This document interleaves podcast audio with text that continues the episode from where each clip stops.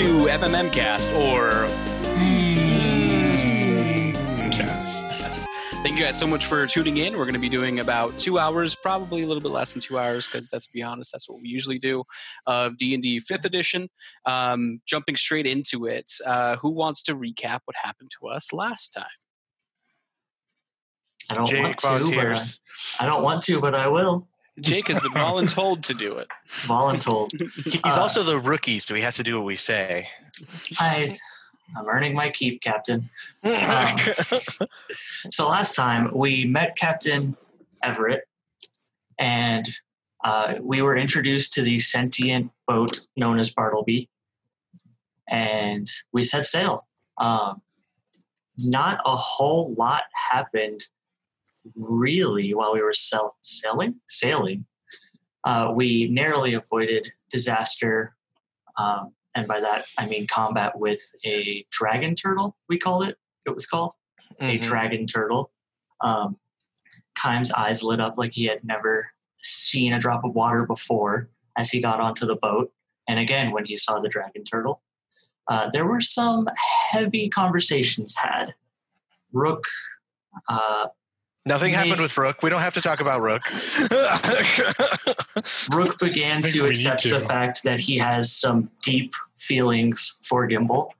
Gimbal brushed it off. Does not realize Rook exists. Gimbal probably was uncomfortable. What happened? Dream pushed Rook to grab life by the horns.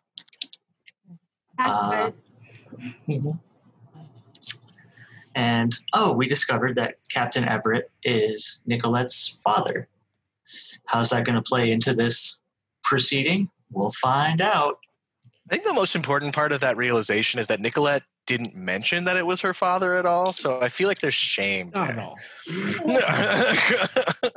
did glaze over. The Captain Everett has the best filing system for his books that we've ever heard of. You'll have to tune into that episode to find out what it was. Rook might be unlucky in love, but he is the dual decimal system of emotion. We additionally learned that Bartleby doesn't take kind to whaling. Bartleby or Everett doesn't get kind of whaling. Yes. So, a good recap at the end of the episode. As you're getting closer to the Arrow Pass, a treacherous pass that goes from the country and the city-states on the east side of the Titans Gates to the Zirkaran Empire, you are in a field of these jutting rocks in the ocean. And as you pass one rock, you see kind of a larger ship, maybe double the size of Bartleby. Seeing a few different people on there, some activity on the board, on the deck, and then you see a form, maybe a 20-foot-long a blue whale pop its head out. You see harpoons and spears stuck into its side. It's definitely hurt and bleeding. To this, you felt a sudden jostle of Bartleby into the direction of the ship. As you look back to Captain Everett, his joyous and kind of happy-go-lucky expression, completely stone-faced, serious and angry. You see this anger fuming off of him. As you get close enough, he gives a signal with his hand, and the ornate ram-like sculpture on the front of Bartleby emits this deep purple energy as it shoots out and hits into the side of the whaling ship. And that's roll for initiative.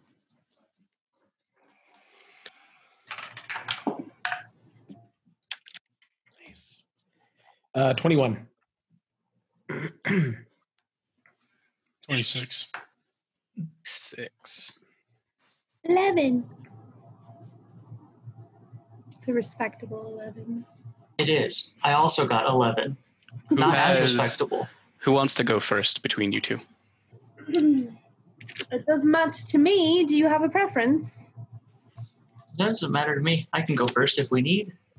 Okay. Time for that. Hey, Mark, I'm going first. Have we long rested since the last time we were in combat? Probably, right? Yeah, you've rested a few times. I would say you've rested twice since the last time you were in combat. Because I opened Brooke's character sheet and I was like, why do I only have 40 HP and no hit dice? But anyway, I'm on a 17. 17, got it. And then I think all of your exhaustion should be gone by now, Rook. It should be. I think the last night was my last night. Yeah, so. Okay. All right, so you guys are, let's see. I should probably put you on the board here, huh? If you want.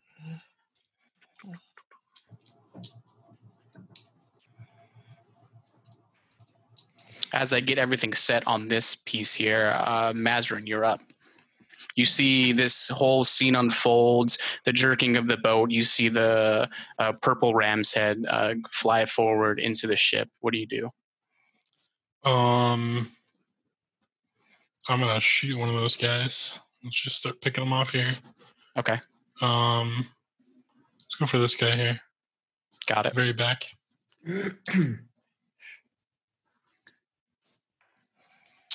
That is a 27 to hit. 27 definitely hits.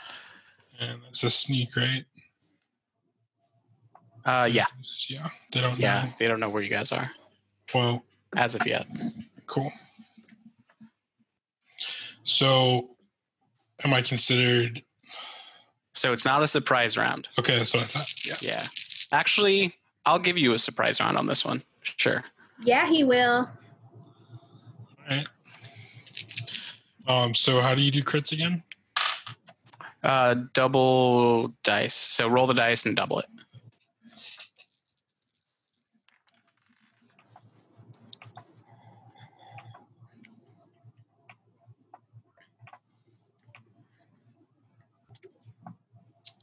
I can do math. 44 damage. 44 points of damage. All right. As you getting used to the ebb and flow of the ocean, you take your shot. You lead this person up and to the left a bit, making way for the wave that's about to crash. As you let loose, it goes straight through the side of this humanoid figure's head, glancing off their head. They go to a knee, taking a lot of damage from that shot, but still up.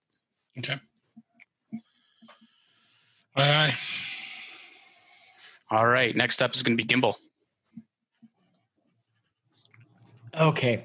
A couple things that I want to do. Is the distance accurate? We're like 55 feet away? Yeah, distance is accurate. Okay. Okay, I'm going to use a new toy then. I am going to cast a wall of water in a line, and I believe 60 feet is the range on that. So okay, I'll center the line here on this side of the boat. Okay, so that it runs. I can't show you because I don't want to draw on it, ruin your map, but I can see your I guess I can see your measurement once you do your measurement. That works, yeah. So you want that to be the wall of water? Yeah, I'm gonna try to capsize it. Okay. So doing it on the side, that's interesting. How far up does it go? The wall of water goes up 20 feet. Okay, so you're saying one side of the boat's going up 20 feet. Yeah. So as it goes up 20 feet on one side, kind of piercing through the water, you see the figures on top kind of shudder and hold on to whatever rigging they can so they don't fall overboard. As it goes up a bit, and it's has enough force to pick the boat up off of the sea for maybe 10 feet or so, and then it falls down.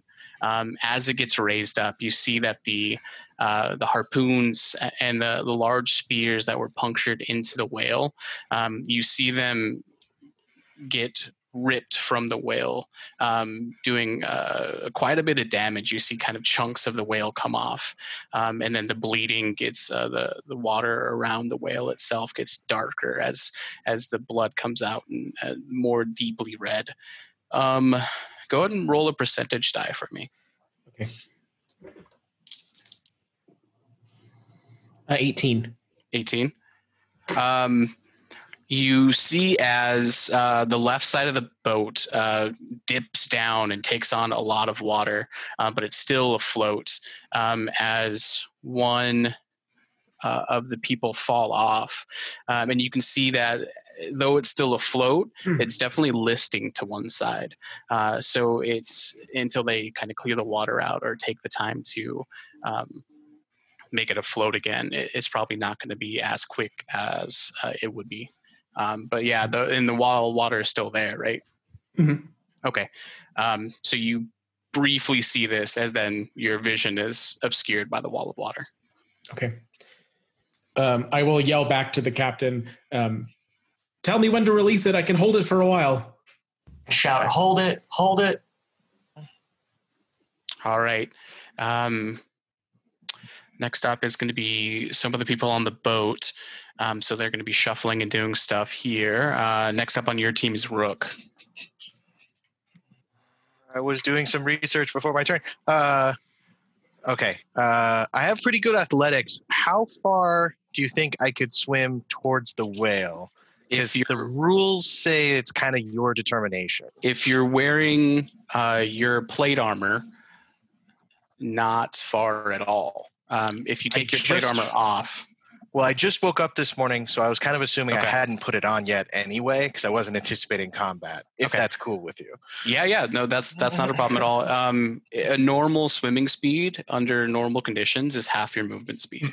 So you'd be able to get half your movement speed. You can attempt an athletics check to jump off of the boat and then swim. I'd allow that as an action. But yeah, unless you have a distinct movement speed, I would say it's half your, or distinct swim speed, it's half your movement. Can anyone haste him? I'm a little busy. Kaim, can we swim closer to the whale? I certainly can, but what's priority here? Well, I mean, can you take me closer to it? Do you have any big swimming things? Giant octopus. And as I forgot to mention, as that wall of water came off, you saw a figure, a larger shark-like figure with something on its back, get jostled out of the water and then dip back into it.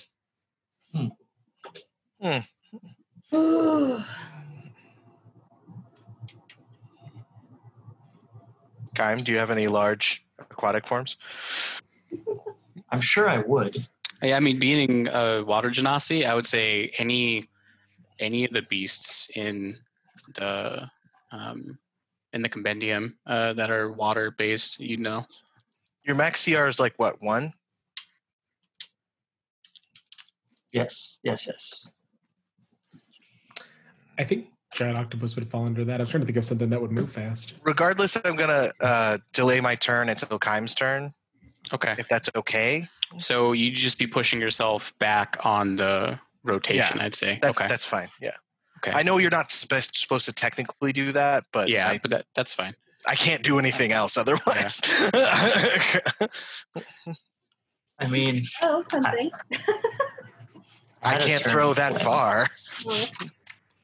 Okay, if you have a turn planned, I'll just jump in the water and swim. No, but I'm thinking you guys are onto a better plan than I was. Okay, what are we doing? Am I next? You are next, yeah. Shit. We love that. For this turn, I'm going to go with the original plan. As the water brings everything up, I'm going to cast Wind Wall and try to push against the water wall and try to tip everything over. All right. Let me research these spells. You said Wind Wall? Yes. A wall of strong wind rises up from the ground at a point you choose within range, up to 50 feet long, 15 feet high, and a foot thick. I don't know if wind wall actually pushes against anything, though. What are you trying to do, Kaim? I'm just trying to topple the ship. Okay. You can try a similar thing to what Gimbal did, but the boat itself is obstructed now, so you can't really see where to place the wind wall. Okay. You could place it, I would say, in the same square as the water, wall of water, and maybe make it like rough terrain, like a hurricane or torrential or like a tropical storm type thing. Okay. But you can't really see the ship at this point because of the wall of water. Gotcha. Also, Jake, giant octopus. Giant octopus. No, that's CR1. Okay. Noticing that the ship is obscured, I'm just going to straight dive off the ship into the water. And as I'm diving, I would like to wild shape into a giant octopus. The one from the hollow we named Hank. Okay, perfect. So you jump off.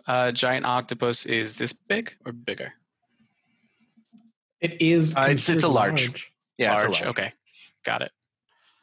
And then, Jake, if you ready an action to move as soon as I'm on your back, then on my turn we can make this happen. Yeah, it has a swim speed of 60 feet.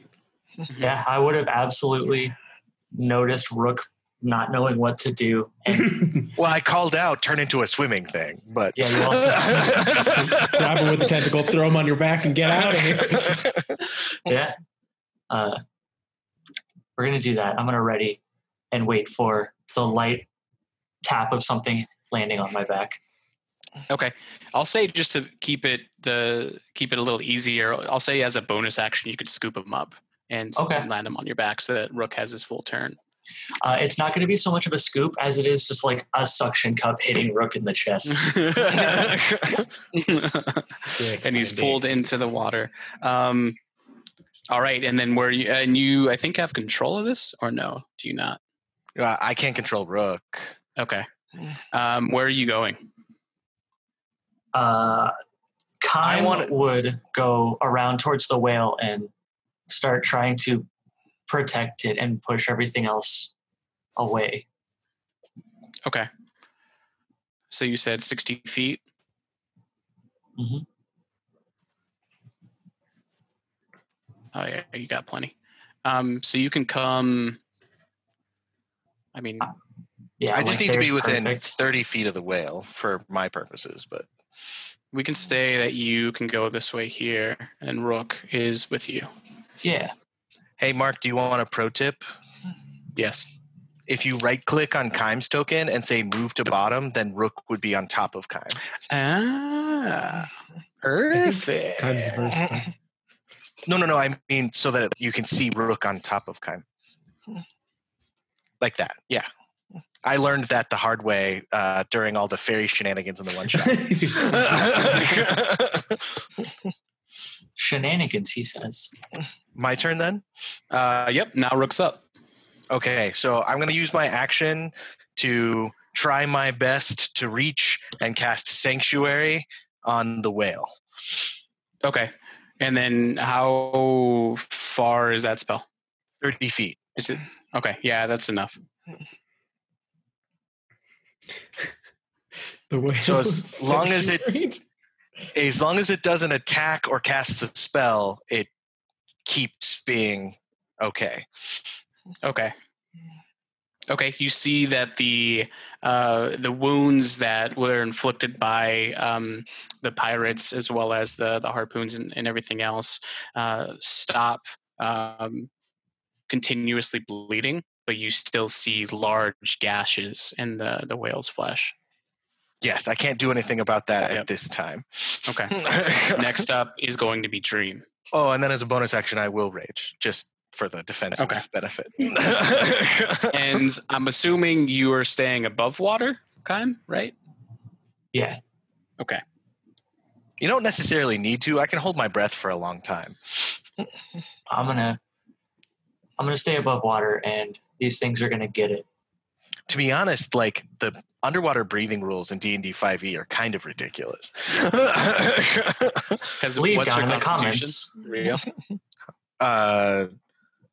16, so I have a +3, so I can breathe underwater for 3 minutes, which is 30 turns. So yeah, because it's one plus your con mod, so 4 minutes. Like, that's crazy. Yeah. I can hold my breath for like 4 minutes. Yeah, it explains a lot.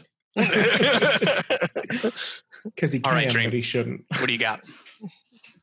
I would like to throw my head back, and a green light will emit from my mouth and hit, like, right here. Can you see me clicking this? I can't do anything on... Click and hold. Click and hold? Yeah. Oh, there it is. Okay. So I'm going to put Sickening Radiance right there on the deck of that ship. So you can't actually see the deck of that ship yet, because that wall of water is still blocking it, obscuring it from view.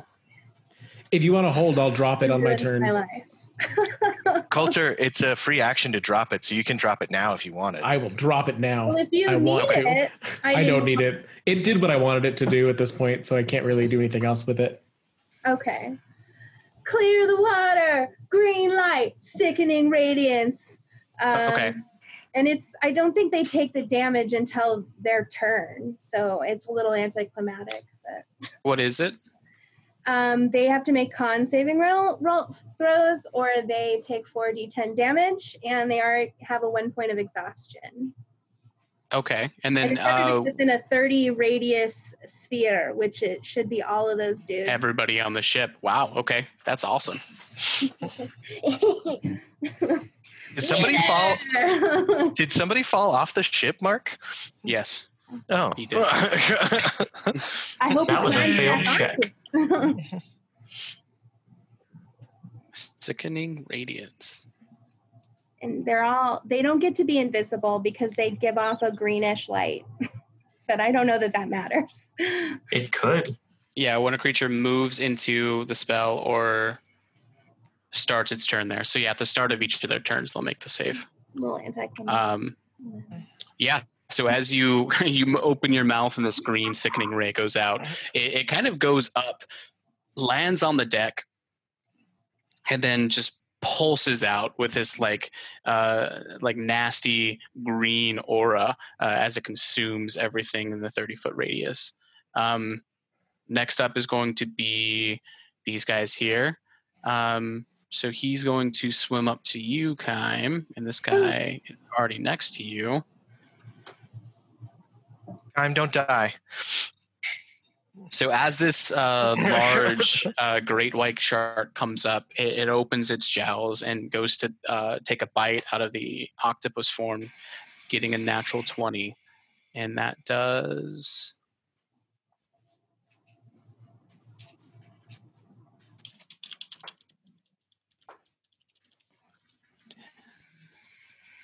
14 points of damage on a natural 20. Woohoo! As it grabs one of your tentacles and takes a large bite out of it.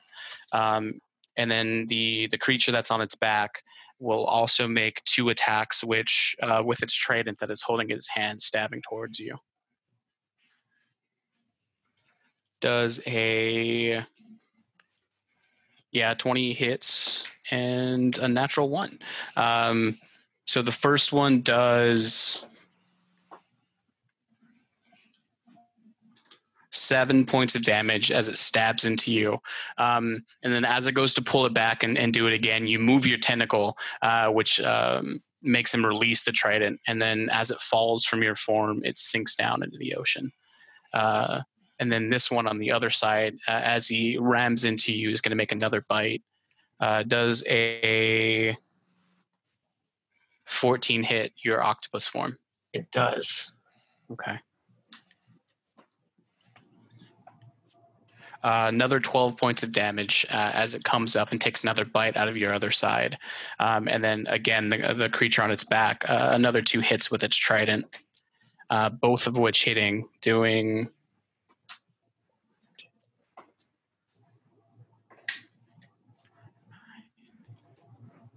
17 points of damage total as it rakes you with one of its hits and then stabs into your kind of core or your center as an octopus.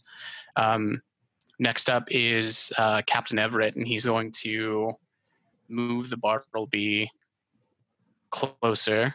He can get about here. Actually, a little bit closer than that. And then as he moves the Bartleby into the position, he actually leaves the deck and goes downstairs and kind of disappears for his turn. Next up is going to be these two guys here. One of them is currently swimming, but he had armor on, so got a natural one. So he's going to drown. So he's gone. He's gone, somebody. I mean, and this culture, you do realize people die when you cast fireball on them, right?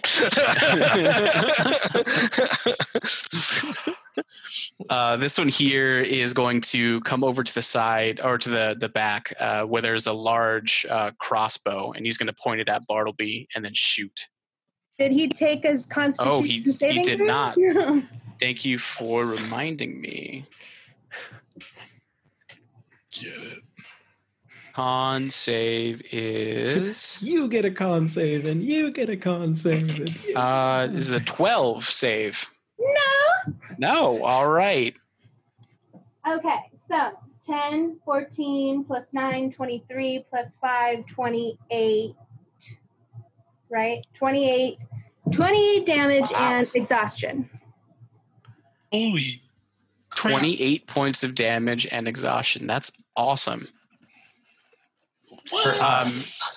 As you see him start his turn, ready to fight, as he makes his way across, you see him kind of more sluggish and holding his side as he still gets to there, taking the damage as he's coughing his lungs out from this miasma of kind of yellowish, greenish smoke that's around. Still able to aim the harpoon and shoots. Doing a glancing blow to Bartleby on the back, but still doing 20 points of damage or so as it ricochets off to the side, and some of the decking rips off as the large bolts goes past and goes into the sea. I think I missed some of them. That's okay. Next up, first of the round is Mazarin. Guy who's firing the crossbows.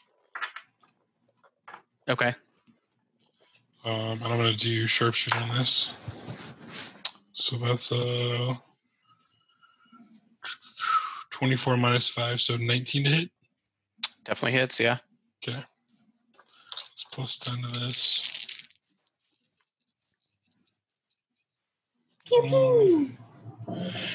Is this sneak? No, I wouldn't say it's sneak. Okay. Yeah, unless you take your bonus action to sneak on this turn. Or to stealth on this turn. Right, okay, cool. So, that is 22 damage. 22 damage.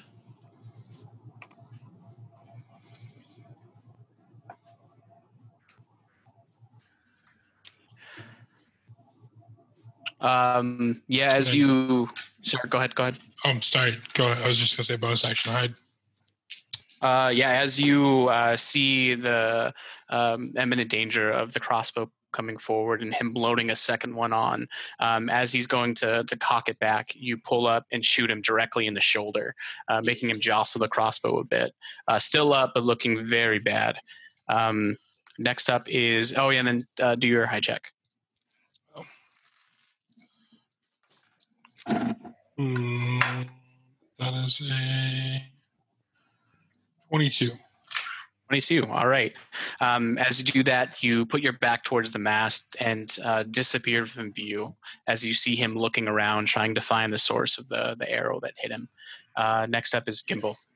Is the crossbow launcher at least partially made of wood? Yes. Okay.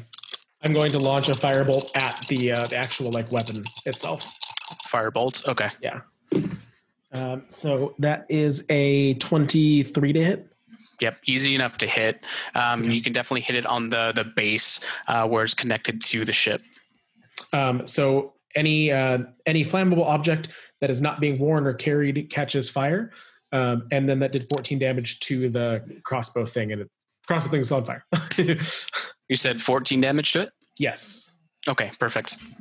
Yeah, as you hit it on the base, you could feel the concussive force as it smashes into this long stalk of wood that connects it to the ship and then bursts into flames. Most of the base of the crossbow is made out of wood. The crossbow itself is wood combination with kind of steel, rolled steel. But it's definitely on fire now. And then it's slowly spreading through the ship itself. Next up is all of these guys here. So one of them is going to come over and... oh, good call. Fails, so go ahead and do the check again, or do the damage again.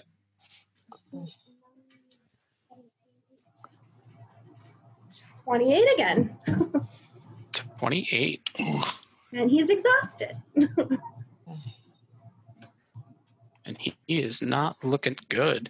Same thing. He gets up with full of piss and vinegar, just ready to kind of get into this battle. But then, as he takes his first step, he breathes in this miasma and he starts coughing. And you see his movements a lot slower as he takes a bucket and some of the water that's still on the side of the ship, picks it up and pushes it on the fire, or throws it on the fire, extinguishing most of it. That's going to be his action. From here, this other one's going to come up, and without anything else to do, he's actually going to throw... Yep. Good call. And before he does anything, he's going to save. Is going to be a 16. That meets it. Meets it? Okay. So this one, he kind of sees what's going on, and he brings his shirt over his mouth, and it doesn't really affect him much as he goes to the side of the ship, and he takes out kind of an ornate axe, and he throws it at maybe nobody, since Dash is now hidden. He throws it at Gimbal as he's the first person he sees. That's going to be a 25 to hit.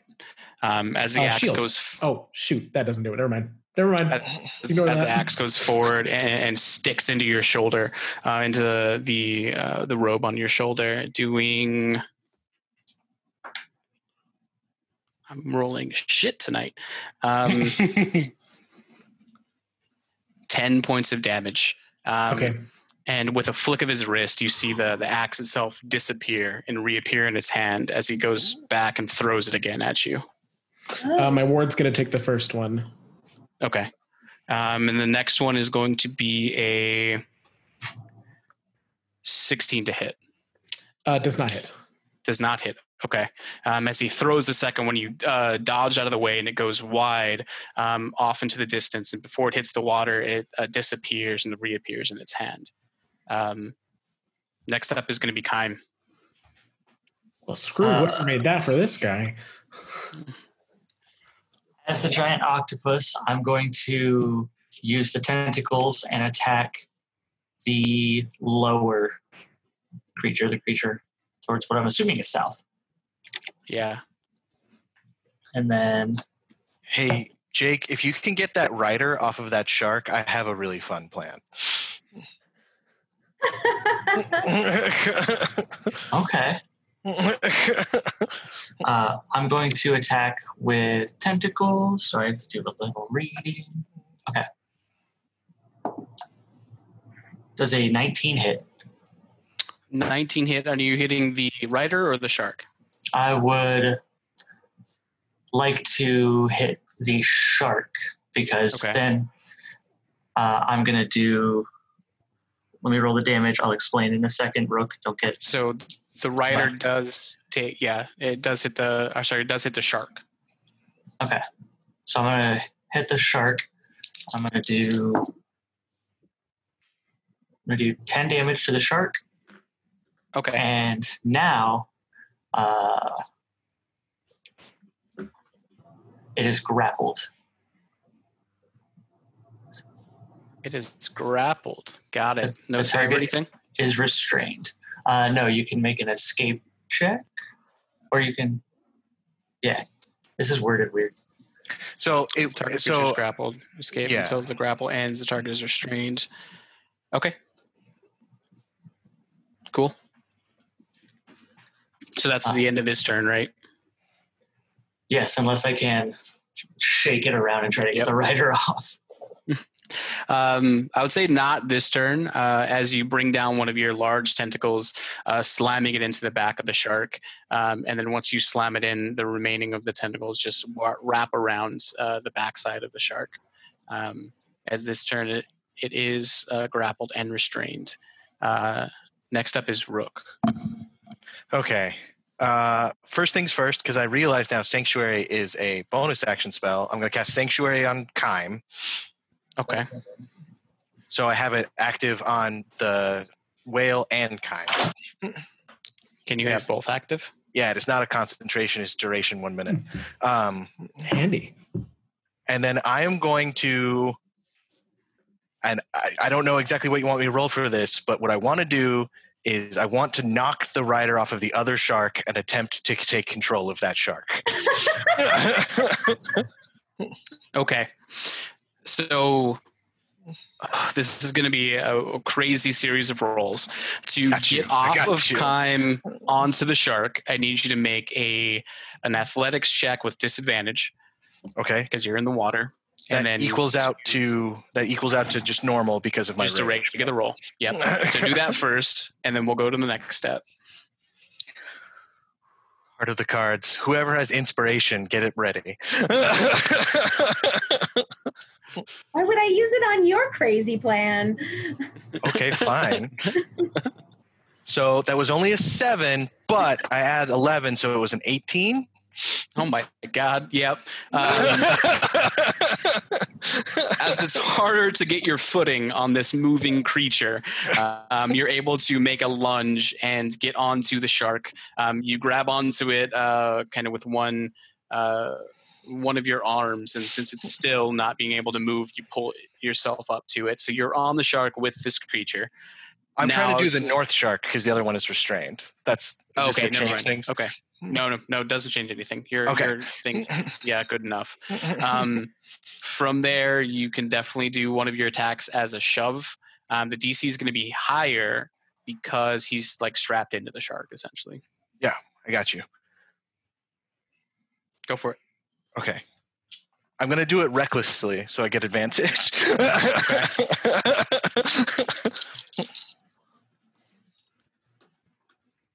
All right, that's a 14 plus 9, whatever that is.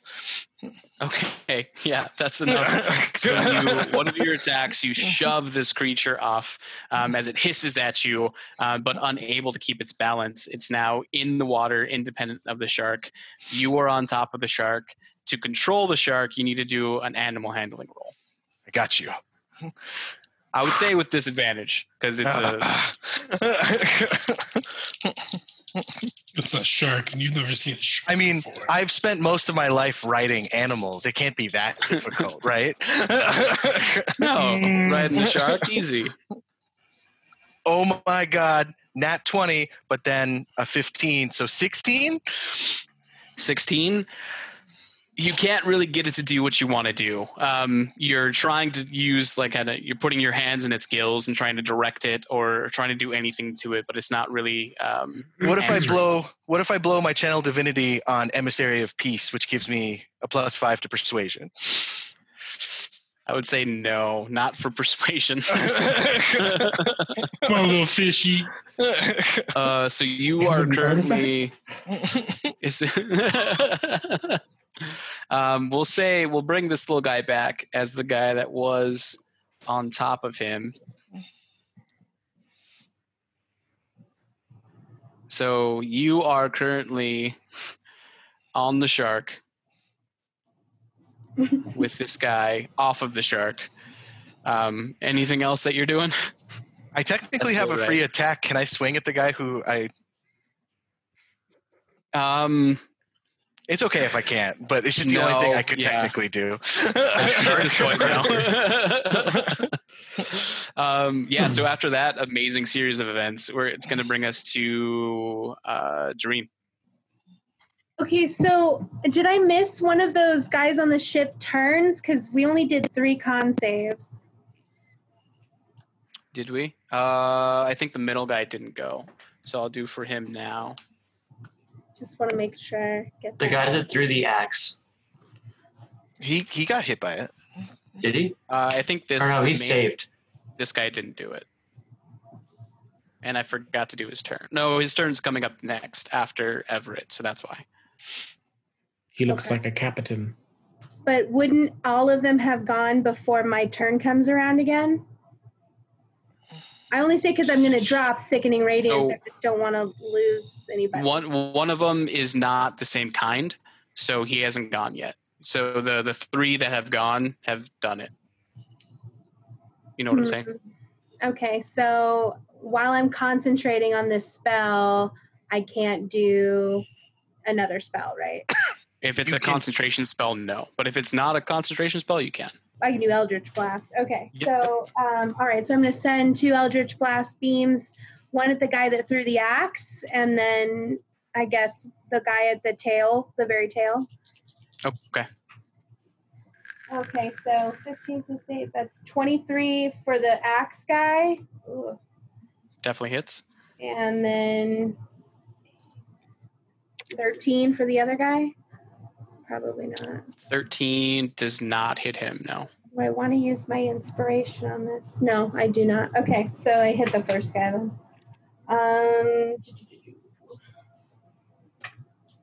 14 damage. 14 points of damage. As you summon your ball of sand and throw it at him. As he retrieves his axe back, you see him get hit full in the chest with your spell, toppling him over a bit, and he's holding the side of the rail, taking a lot of damage at this point. Are you doing anything else? I'm holding on to Sickening Radiance, I guess, and that's it. Next up is going to be the sharks. So we'll go this one first because it's easier. He's going to stay where he is, but he is going to attempt an attack on you, Kaim. Okay, he's going to roll with disadvantage, right? No, he has to make a wisdom save before he can hit you. Oh. I'm showing attack rolls against the creature. This is because of Sanctuary. Yeah. Oh, okay. Different thing I'm looking at then. 10 as a whiz save or a con save. Okay. He fails. Got it. So then the thing on its back is going to try and attack you, Kaim. Also a wisdom save. That's a natural 20 for the whiz save. That will make it, yeah. I mean, no. First attack is going to do, or is going to be a 16 to hit? The octopus, that hits. Okay. Okay.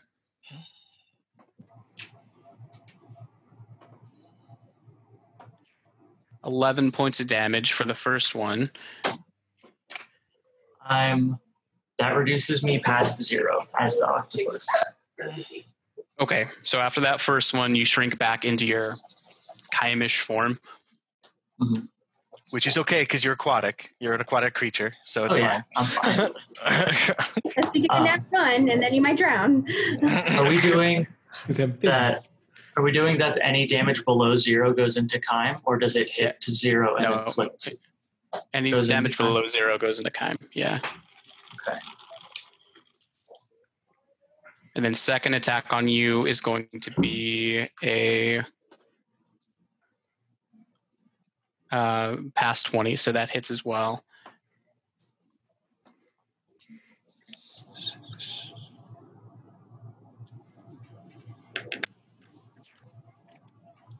Uh, 12 points of damage as he jams the trident into your octopus form, dropping you below, and you shrink down to your Kaim form. As he sees this, a little confused, he sees your body pop up, and he stabs you again with his trident. All right. All right. Now we have the shark that Rio is attached to. That second attack, did you do a wisdom save first?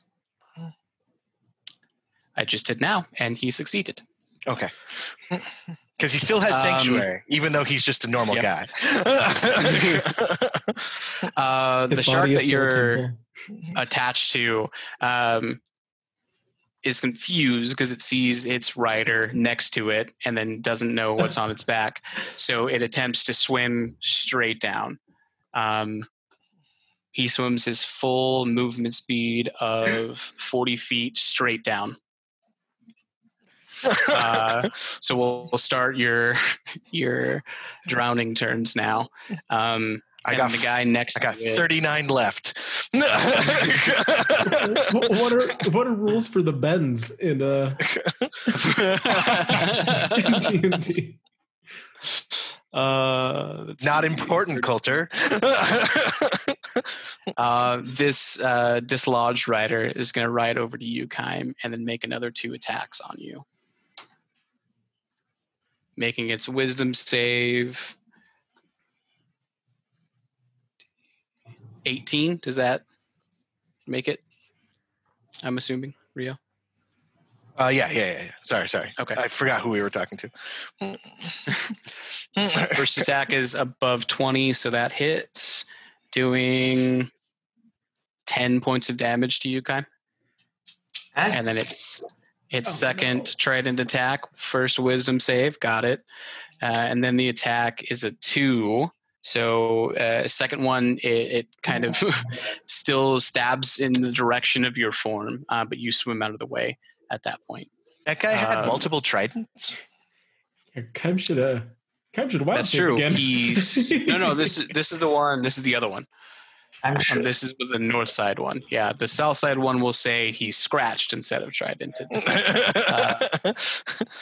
After that mess of around, we have Captain Everett. You see him come up from below deck with a large crossbow. He mounts it on the front of Bartleby and reels it back, and then takes aim and shoots directly at the mast of the other ship. And just barely missing it, as you see this crossbow bolt with a large rope attached to it goes straight through, right by the mast of the ship, and lands in the ocean across as he cuts off the rope and loads another one up. After Everett is going to be the captain, so he's going to make his save. Is he on the deck? Oh, that's your... I'm sorry. Go ahead. Yeah. He's making a save for you. And that is going to be... Yeah, it's going to be a dirty 20, so he makes that. And he is not going to have... Can I do that on a D20? Can I use my inspiration for him to re-roll that? Yeah. Suck it, Captain. He rolled an 18. Oh, frack. All right. Does that still make it? And he good doesn't hustle, have... Though. Good hustle. He doesn't have much to do other than he's going to jump on the large crossbow in the front of the bowl of the boat, aim it at the whale, and shoot again.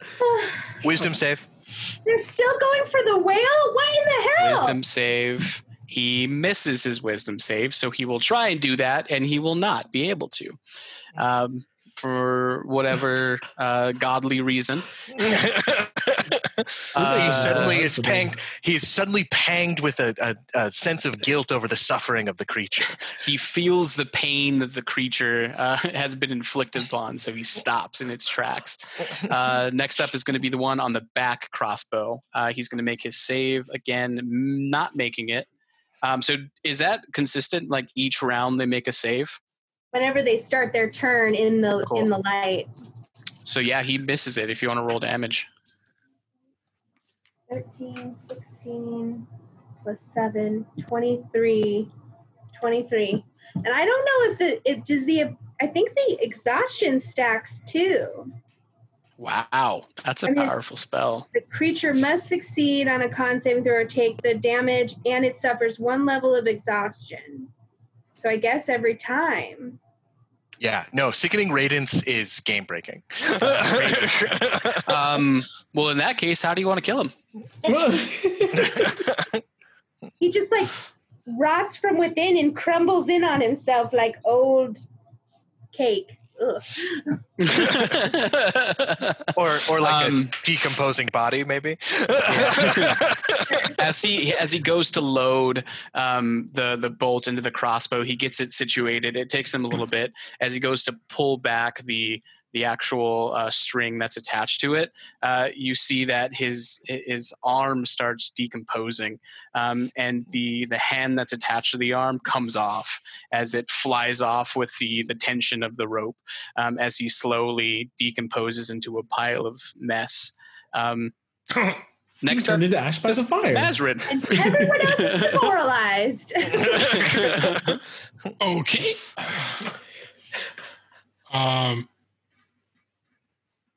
Wait, so is one of these guys gone? This guy here is no more. Okay. Maybe help Kaim? Maybe? I feel bad for putting Kaim in danger. I mean, I don't know about the physics of shooting arrows through water. Because isn't he underwater? I mean, it'll be disadvantage and a higher AC, but you could definitely hit. You just have to, figure out what the refraction is at this point. Well, Mazarin's that smart. Just attack the boat. It's fine. Don't worry about Kaim. I'm sure he's fine. Let's just we're going to ask the captain. Why not? Because he's actually doing some damage. Okay. So I'm still hidden because that was a 20-something for stealth, right? Yep. Okay. Yep.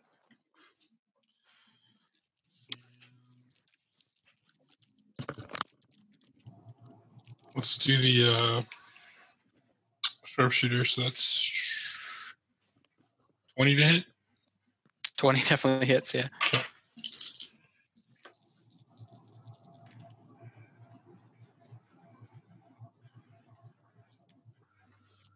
That'd be 25.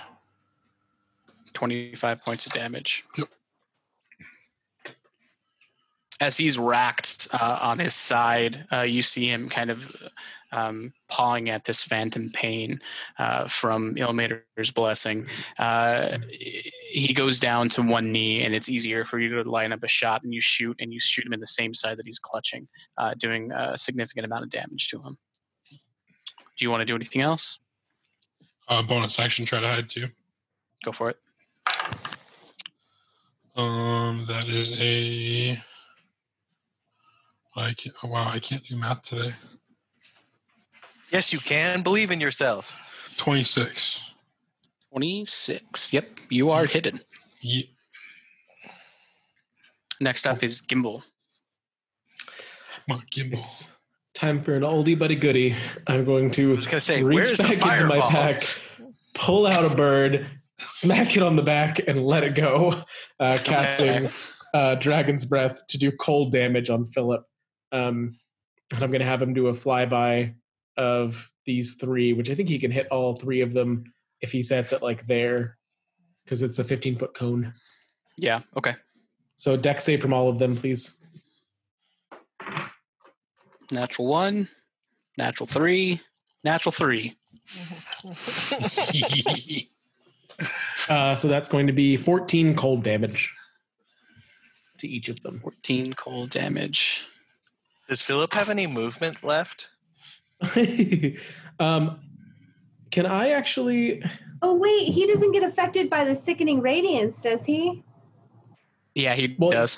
It's only if he starts his turn there. Or it's if he enters for the first time or starts his turn there. Oh, if he does it from high enough, is he okay?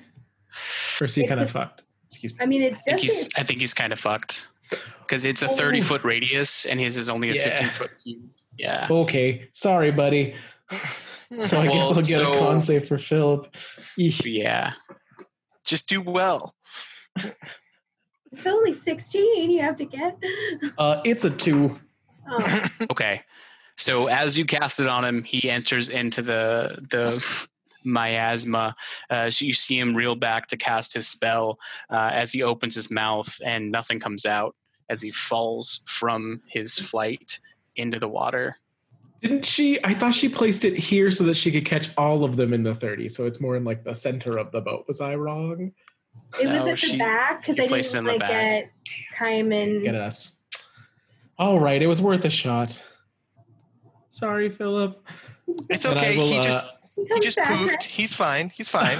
I'm going to see if I can take some cover. Okay. Somewhere. Yeah, you can go like halfway down the stairs to underdeck and take some cover. Next up is are these three guys here? On fire. So Gimbal, you said you're going to go down deck, right? Yeah.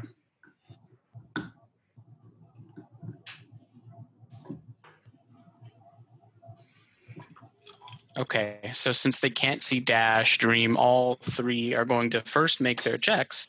Sorry. Missing. One, the middle one makes it, and the top one makes it, but this guy does not. So go and roll damage for him. Roll high. 25. Yeah. 25 points of damage. And one more point of exhaustion. So he's at second point of exhaustion.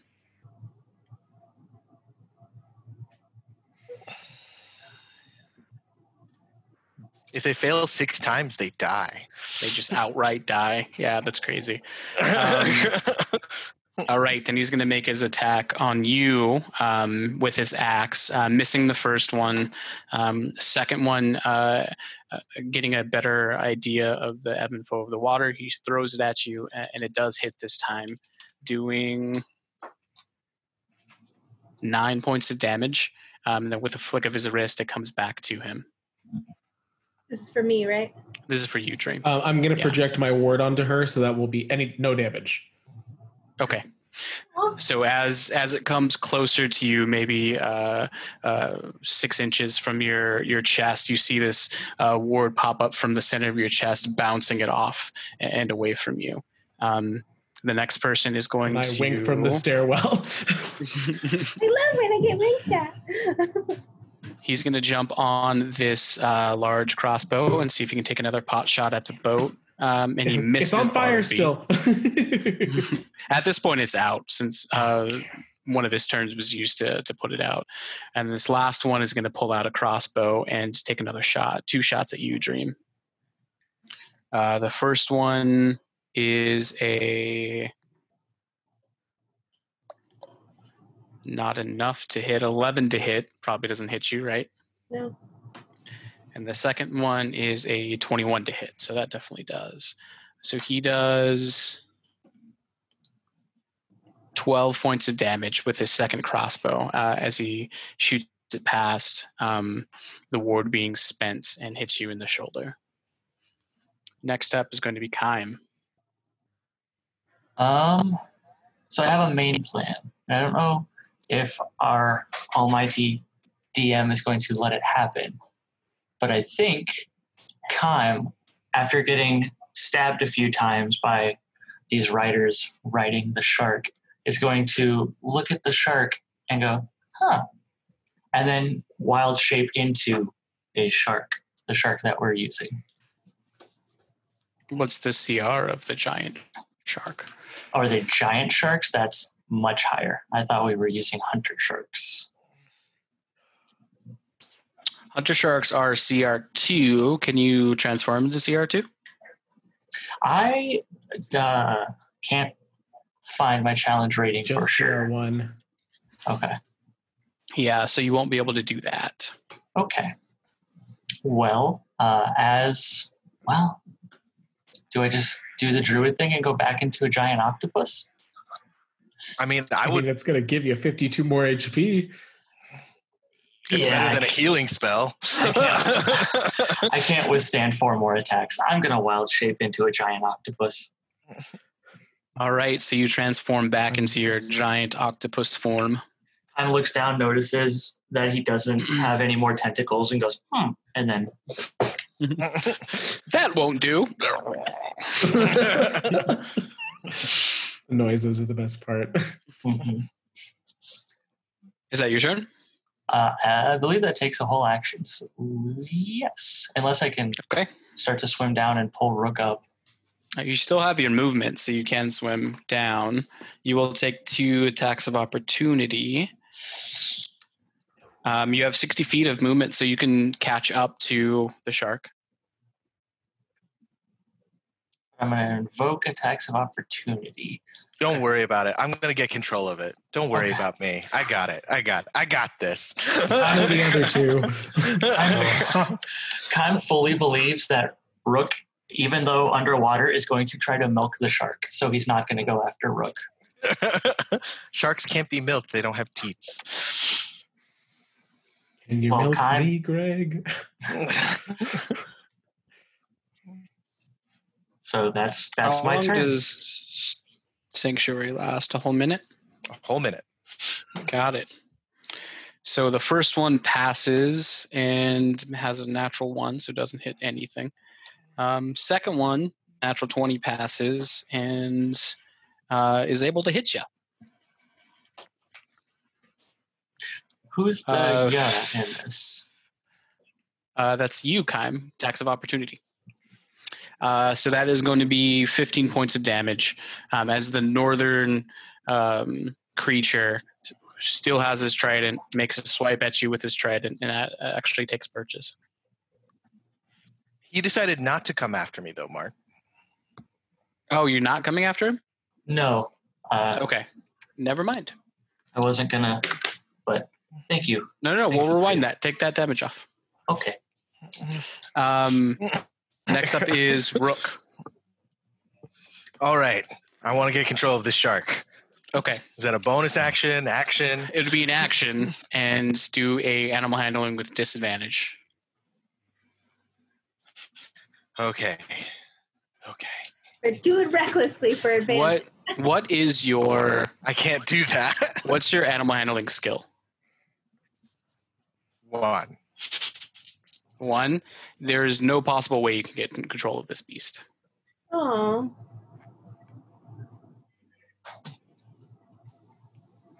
Even with a dirty 20 or a 21? No. It's a shark. Stay angry. And he killed its rider, or at least knocked its rider off. For real. I think Rio froze. I think he did too, yeah. And... He's so shocked. He's like, I can't. And that's why I thought it would be too stupid. You're crazy, frozen Rio. Oh. Do you want to pause the recording until? Sure. Okay. Yay. All right, Rio. What do you do on your turn? I guess die? I don't know. My plan was to get control of the shark. Yeah. Start poking. At this point, with the situation that's going on, there's no way for you to roll enough to get the shark. It's telepathically communicating with the creature, so there's not really a way for you to take control of that. The DC was set to 27, and there's no way for you to get a 27. Can he try to climb up the side of the ship? So he's 60 feet down, so he can get off of the shark and start swimming up.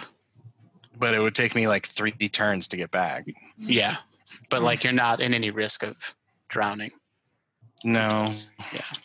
Start stabbing it. As I roll. Give me this at least. Does it have a crap ton of HP? Does the shark have a crap ton of HP? Yeah. It has a decent amount. So, it would be pointless to try and sleep it? Probably, yeah. Okay. I'll just start swimming. Okay. Actually, how much? Let me look up the sleep spell. 5d8.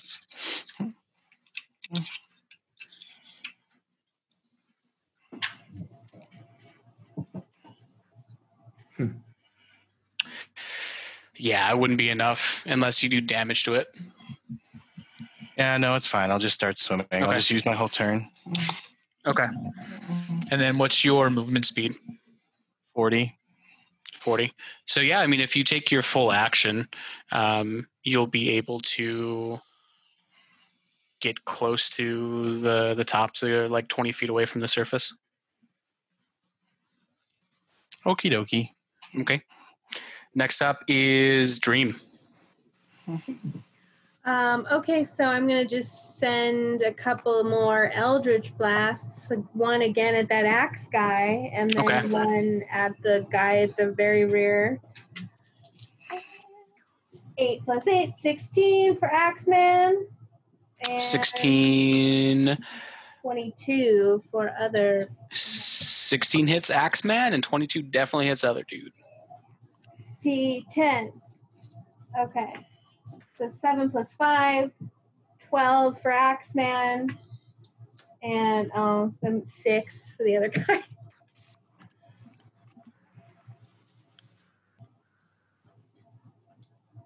Pew pew. And 6 for the other guy? Hasn't been 10 minutes yet, has it? No, not even close. So I'm still holding Sickening Radiant. Okay. As you bring up both hands, shooting one at one and one at the other one in the back, you see it hit their form, and they kind of stumble backwards, but they're still up. The one at the very end of the ship is looking really bad. Axe Throwing Man is looking okay, but still has some damage to him. Next up is going to be the sharks. So this shark that's next to Kaim is going to make a wisdom saving throw.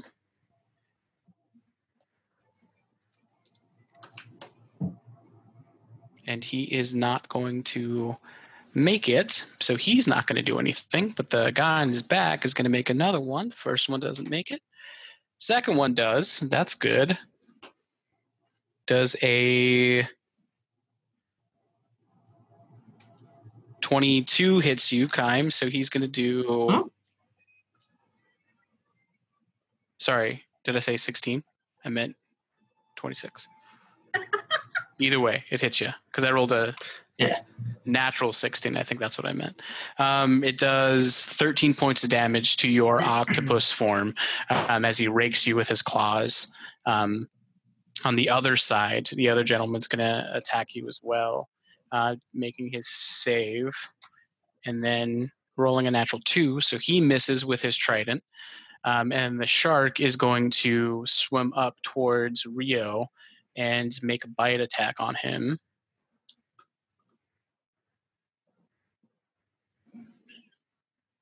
With a dirty 20. Doing 12 points of damage as he swims up and takes a bite out of your side, Rio. And then next up is going to be the captain, who's going to load another bolt, cock it back, and see if he can hit the mast again. And he misses it just barely again as it whizzes right next to it. From there... Did he get a con save? Who? I feel so obnoxious. Oh, you're talking about Everett. Everett. Yeah, Everett's going to do that. And then the one in the very back of the boat is going to make a con save and not make it. So doesn't matter what damage you roll. How do you kill this one? Same thing. On himself. This one isn't even able to put a bolt onto the crossbow itself. He just keels over on top of it and kind of withers away into a pile, banishing him to the deep. Next up is top of the round, Mazarin. Okay, Mr. Axe Throw Man. Okay. Sharpshooter. Oh, that's a nat 20. Okay. Nice. Shaka, brah. Shaka, brah.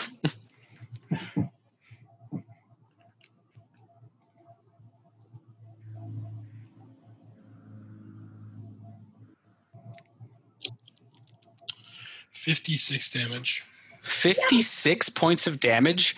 Okay. Oh my God. That's awesome. So let's do this, since it was a natural 20 and this guy already was almost dead. You shoot through him. So you aim up, shoot straight through the chest as he gets the axe back. You see his eyes go just dark. And as he gets the life stolen from him, arrow goes straight through him into the one in the back, and the one in the back takes half that damage. Which... Oh, my word. Which he is looking very rough. Oh, yeah. And then I'll bonus action hide. Okay, go and do that. Another 20, so 30 for stealth. Oh, no. Yep, so you are hidden. And as is the boat. As is the boat. For real. Oh, no one can see the boat.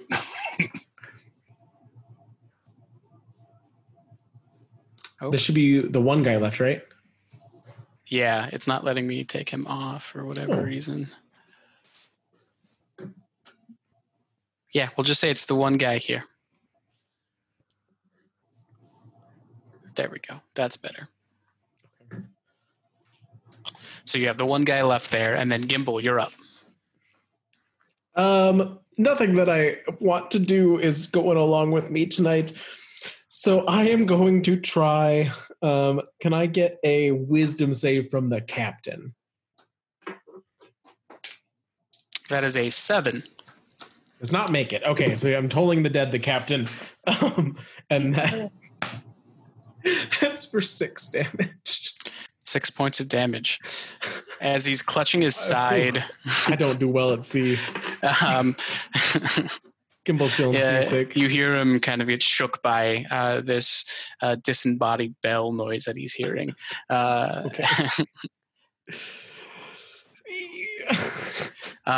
Next up is going to be the last and final crew member. He's going to make his save, but he's not going to make a save. So, again, doesn't matter what you roll on this one, but go ahead and roll it and see how much damage you inflict on him. So Dream took out like the entire crew. Yep, pretty much. That was 29, my highest damage. 29. As the arrow from Mazarin hits him straight in the chest, he goes to take it out, but doesn't have the strength to pull the arrow out as he kind of goes to his knees and on his back, still trying to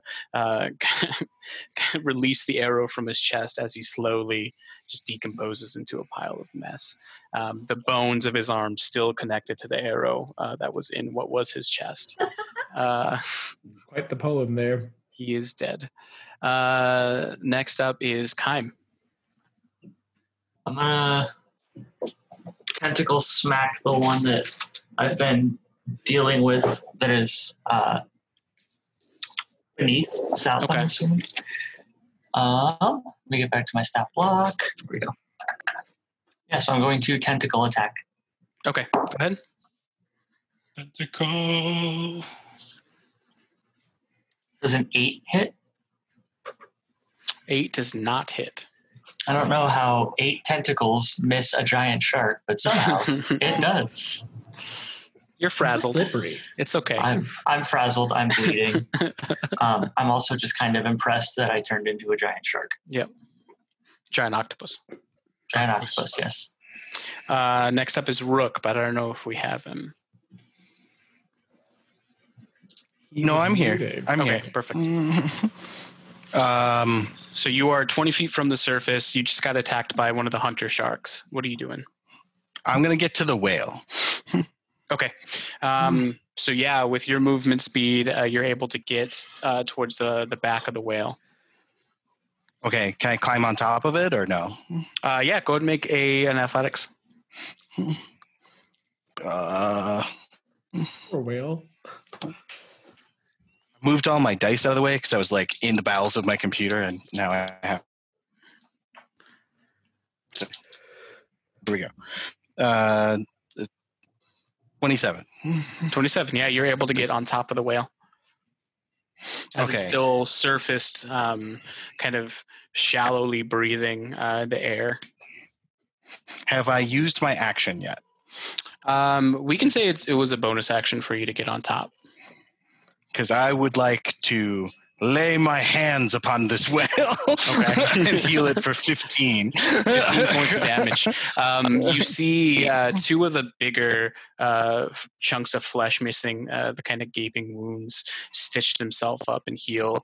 And you feel this labored breath of this giant whale gets a little bit easier. Oxygen's coming a little bit easier to the whale. And then can I do like a spot check to see if anything's still connecting this thing to the boat? Yeah, easy enough to see. You see one smaller line still connecting the tail to the boat. All the other ones got wrenched out with Gimbal's spell. Okay. That's all my actions. So. Okay. Next up is Dream. Oh. All right, let's go ahead and let's see. So can I guess Eldritch Blast, the last guy on the ship, and then the guy that's riding the shark that's on the south side, because he's still mounted, right? Yeah, it would be disadvantage for the shark guy since he's partially underwater, sure. But you can definitely do that, yeah. Okay, so first the guy on the ship, it's going to be 19 plus 8, so 26. Yeah, definitely hits. And then disadvantage for the guy. That's, oh, damn it. It's going to be 10. Probably not going to work out. Yeah, I'm missing the guy. Okay, so 7 plus 5, 12 damage to the ship guy.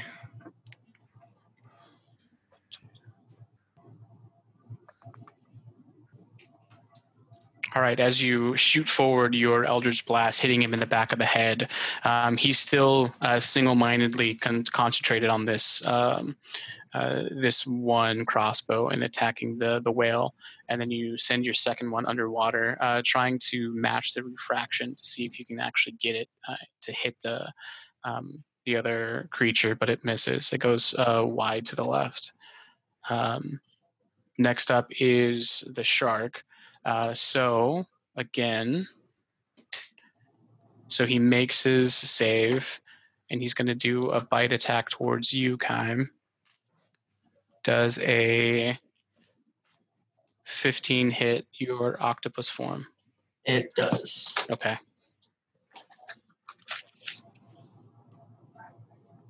And he does 14 points of damage as he rips into one of the tentacles. Got it. It's actually on him. And then the creature on the back makes his wisdom, and he's going to do another 2 attacks on you. The first one hits with a 19, doing 11 points of damage to your octopus. And the second one is a natural 1. So he is going to swipe at you and miss, and he's going to lose his balance and actually come free of the shark.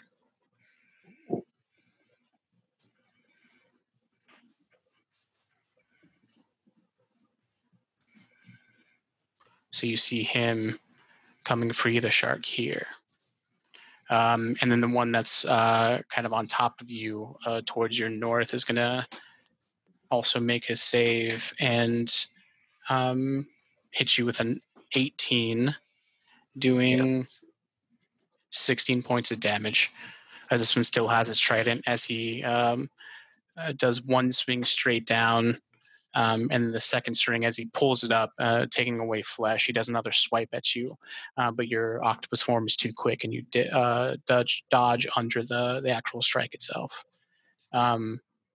Next up is Captain Everett, who's going to try the same tactic. He's going to load another crossbow bolt, and this time he's actually going to aim it at the captain. As that's happening, Kaim goes back to just Kaim. Okay. Do you have any damage coming over? Oh, yeah. Okay. We'll say that he gets a 12, which is not enough. So he goes to shoot the captain himself, and then goes wide over it. He can't really get his bearing with aiming on this one. As Kaim goes back to his regular form,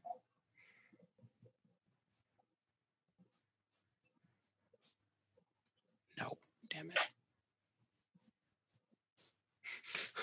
it. Perfect. Everything's fine. We're perfect. You're perfect, Mark. Thank you. Next up is the main captain on the other ship. He's going to fail his save again. So how much damage does he take? She takes up the entire crew. That damn spell. 18, 21. Yeah, 21.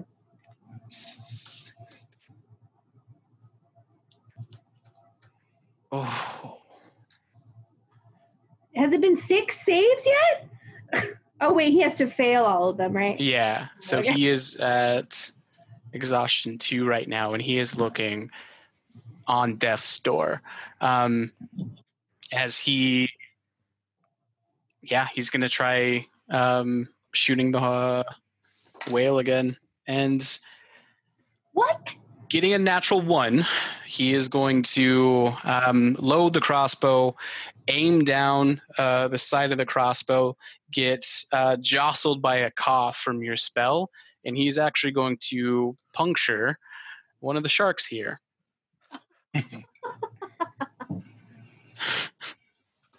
Poor shark, but you know, it's an evil shark. That's going to be enough to actually kill the shark. So it actually punctures straight through the shark. As it goes limp and flies down, you see the rope from loose go taut as the shark slowly goes down the depths of the ocean.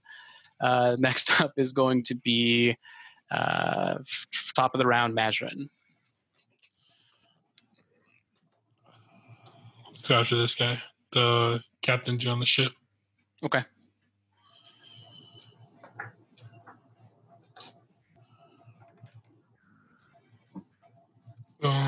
Ooh. 17 hit?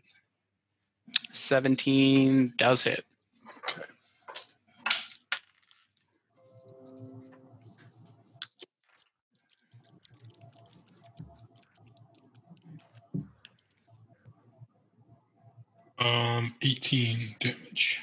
Eighteen damage.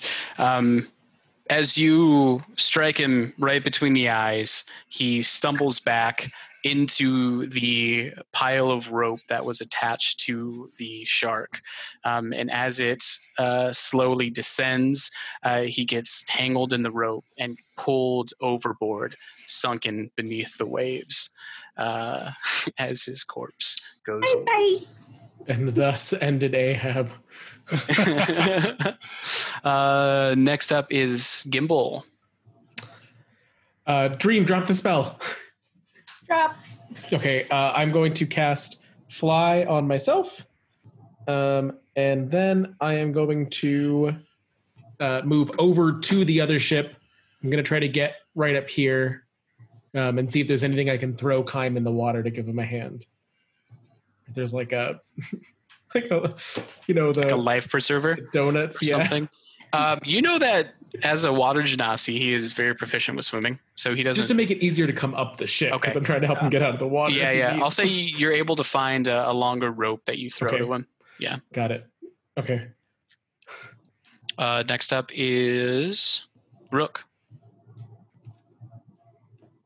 Oh, Kaim. Sorry, Kaim's next.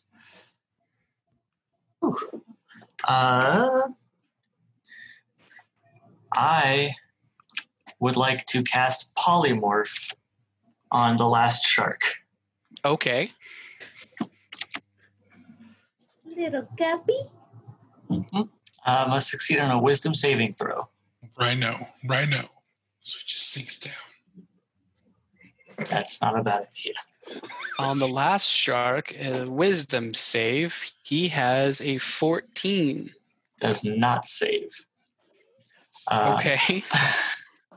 I'm going to turn that shark into a nice squirrel that lived outside of Kaim's hut as he grew up. All right. You turn him into Weasel the squirrel, as you see his large, majestic shark body shrink down. Still has kind of a large jaw as a squirrel. You see him try to flap his arms to swim, but he cannot. And he starts to slowly sink down with anger and malice in his face. This tiny little cute squirrel trying to doggy paddle up. But... squeak, squeak, it's almost squeak. I becomes very conflicted because to Kaim, he didn't just kill the shark that was attacking him. He now sentenced a little squirrel to death. Yep, you're also sentencing Weasel, you're one of your best friends, to... horrible drowning. Next up from there is going to be Rook, unless you want to move anywhere, Kaim. I'm going to start... Well, I'm going to duck underwater, and I'm going to basically try to go to the opposite side of the ship.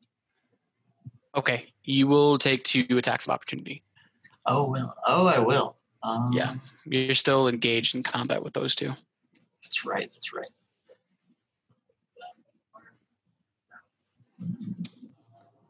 No, I'm just going to kind of go underwater as to, I don't know, get on a different vertical level. I'm not going to dive down 30 feet. Will it? Okay. If you go past 5 feet of their area, of their like spherical area, they're still going to be able to get an attack of opportunity. Spherical area. Tonight, Jake realized he's never done vertical stuff like that. Dimensional combat. No. Kaim's just going to stay very conflicted about killing a weasel. Okay. I think Rio's trying to say something. Oh, you're muted, bud. I think you're muted, yeah. Jake, don't you have Thunderwave? Not anymore after Polymorph. Oh, okay. That's what I was going to say. You could push them away from you and then swim away. And Thunderwave's only a first level if you have any first levels left. Oh, it is. Okay. Probably next round, I'm guessing, because I mean, you already used the spell this round. Yeah. Yeah. Okay. If you want on the ship, if you do that, I can levitate you onto the ship, or of course you could also just use a rope. So next up is Rook. Okay, I would like to remove that last line from the whale. Okay. You pull it out. The whale gives a shriek of pain as it gets pulled out, but it is no longer attached to the ship. I would also like to cure wounds that wound that I just caused. Okay, go ahead. It's my last spell slot, and I'm spending it on a whale. That's what we all want. It's only at 7, so. I mean, yeah. Good thing we don't have any injured party members, right? Well, I can't reach anybody, really. Because, like, underwater combat for somebody who punches things is, like, useless. Not so this whole combat has not been great for me. I would be so like, without thinking about it, I turn to the whale and, like, be free! After that is Dream. All right, so I'm going to cast Command on those 2 riders, so they need to make wisdom saving throws. You can only do it on one, right? On higher levels, I can do it as long as you can on both? 30 feet of each other. Sure. Yeah. She's a warlock. Spells are higher levels. Wow. Wisdom save, you said? Yeah. Oh, so the one to the south is a 19, and the one to the north is a 7. Yeah. Flee. Thanks, Merfolk. Okay. And it starts at the beginning of his next turn, right? Mm-hmm. Okay. So yeah, you shoot out the magic. You feel it take hold on one of them, and the other one shrugs it off. Next up is going to be the actual people and the polymorph shark. So the one you told to flee is going to, you see kind of this hatred and snarl in his face turn into absolute fear as it's looking around, and it's going to dive straight down into the ocean. Kaim, you can make an attack of opportunity if you want. Absolutely going to. Okay. Well, he can probably breathe under there, so it's not so weird if he dove down. Yeah.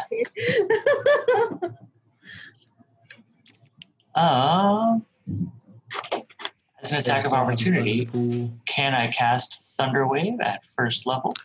Unless you have the magic, unless you have the War Mage for it, you can't. War Mage, there it is. And then even then, it has to be a cantrip. So yeah.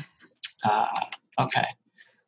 In that case, I think I'm just gonna stab at it as it flees. Punch him. Yeah. I'm gonna stab at it with the spear. Okay. That's a 19 to hit. 19 hits, yeah. Sweet.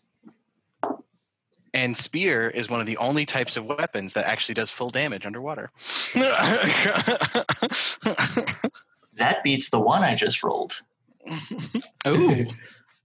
1 point of damage to him. You get him on the foot as he goes down. You lacerated his foot pretty good. Hey, you better run. The other one, witnessing the scene and seeing that he is the only one left, is also going to be. So I would like you to make another. Oh, yeah, I already used your action. Never mind. So it I will. I'd just like to point out that he is leaving a threatened square of the blue whale. The baby blue whale cannot attack it, unfortunately. He's so big. Just casually flick his tail. As they both sink down into the depths of the abyss. Unless anyone wants to follow, we are now out of combat. Yeah. Would it be worth it to try to hit him? As the blue whale continues to swim further and further away from the boat, I'm like, Gimbal!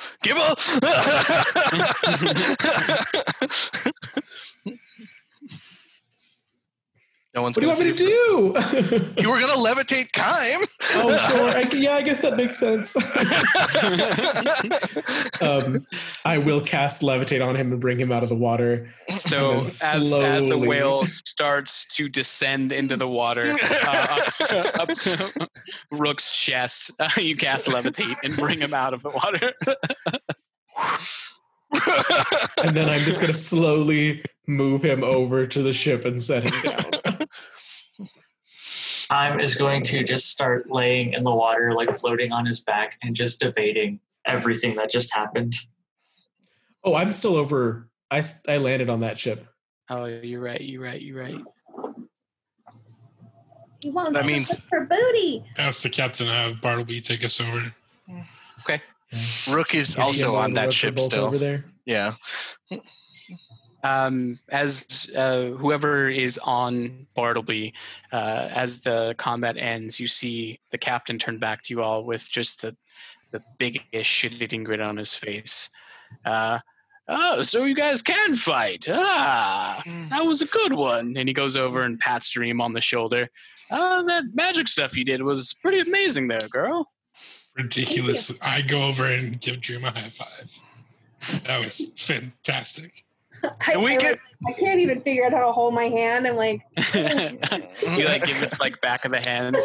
So then I try to go in for like a chest bump, and then I'm like, no, but I just... Yeah, that was good. Make a high five check. Natural one. Slap the captain. Fall overboard. Don't joke. Why were they trying to hurt that whale? These damn pirates are out here along the sea. This is a pretty treacherous place for any policing body to roam around, so they have free reign. Usually the whales can hold their own, but looks like that one was a baby, so it didn't know much of defending of itself yet. The blubber and the fat of the whale is used for a lot of different magical elixirs, so it goes pretty high on the black market.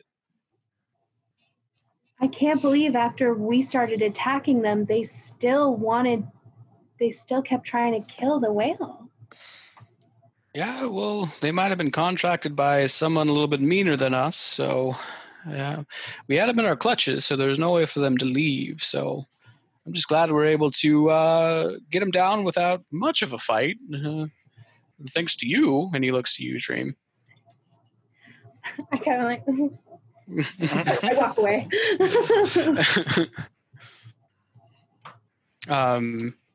And then, yeah, you're able to go up alongside the pirate ship, still listing to the left a bit, but not actively sinking. What are you guys doing? I'm just going to climb out onto the pirate ship. Yeah, I want to search the ship. Yeah. Okay. Same. Go and make investigation. Whoever's searching the ship. Is there anything flammable on the deck, Mark? Only one. Other than the exposed wood, which is like treated to be a little flame retardant, not much. There are a few barrels that are on the ship itself, but nothing that can go up into immediate flame. No, like no oil or anything. No. 27. 27. 11. Okay. 11. Got it. 21. 21. Everyone who got over 20. So you investigate the. I'll pull a little open here.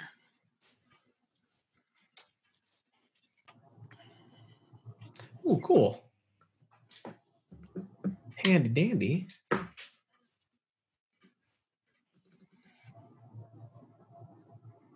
So you investigate the lower part of the ship, and you see mostly storage area. You see the internal of the ship is a pretty significantly large hole that you get the sense is used to once the whale has been captured and dealt with, pieces of it are taken into the front of the ship and kind of directly into this holding area. So most of the ship is meant for storing of that. You see a few other rooms, nothing really major. You find 5 gold amongst all of the different living spaces for just the crew hands. You are able to see in the very back of the ship a larger area, which is the captain's hold. In there, you see different papers. You see a desk at the very end, tallying a few things.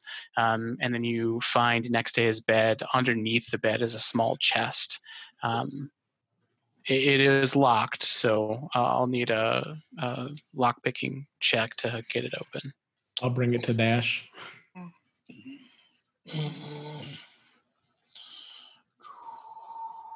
You may want to check it for traps. I mean, folks like this that are so unscrupulous, I'm not quite sure they would let it go lightly. How do I check for traps? Do an investigation. Yeah.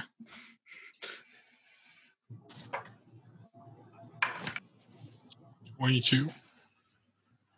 There's no trap on the chest itself. There is a mechanism that will... that will destroy the lock to make it impossible to open if you try to fiddle with it without a key. So you get the feeling that you probably have the skill to get around it and open it up with your lockpicking, but the easiest way is probably just to find the key to the box. Or to smash it open. Is the captain's body... smash it open. Is the remnants of the captain's body still on the deck? Overboard. Went into the deep. Yep. I'll check all the pictures. Our whale friend will bring us the body. Whale! Can we see if there's a key in any of the drawers of the desk or anything? Sure. With your 21, or you had the 27 investigation, right? You had something crazy. You're not able to have a +8. Yeah. You're not able to find the key. You get the distinct feeling that it was on his body. What am I adding for thieves' tools? It's proficiency plus... it's double proficiency, right? Is that how these tools work? Okay. Well... I thought it was dex plus proficiency. Yeah. Yeah, it'd be double if I used expertise on it, but I didn't take expertise on these tools. Okay, got it. So dex plus... Proficiency. That is a 23. 23. Yeah, it takes you maybe, we'll say 10 minutes of pretty intense work as you're trying to, using your dexterity, you're trying to finesse your way around this locking mechanism, and making it so it appears like a key is in the slot. After the 10 minutes, you're able to get it and you hear a click, and you're able to open up the actual thing itself. You see a few personal letters in there, a change of clothes, and then two small pouches containing 200 gold each. I give everything to Gimbal. Nice. Okay. That is good. That is very, very good. I'll take the whole chest with us back onto the other ship. Okay. With like his personal effects and everything? Mm-hmm. Okay. I think it seems like a good prize for Captain Everett. Mm-hmm. Okay. So, asking if we can keep most of or some of the gold, but he can have like all of the personal effects and whatnot to see what he captured. Okay. From there, you investigated most of the bottom of the ship. I don't know if you guys want to investigate the bodies at all. Yeah, or what's left of the bodies. That haven't like disintegrated. Yeah. On the ship with you guys, Kaim is, and I'm still... Kaim is bleeding. Kaim is hurt pretty heavily, it appears. Well, why are you just floating in the water? I said that as you guys were transferring over, I was climbing up onto the ship. I don't mean to be that guy, but aren't you the healer?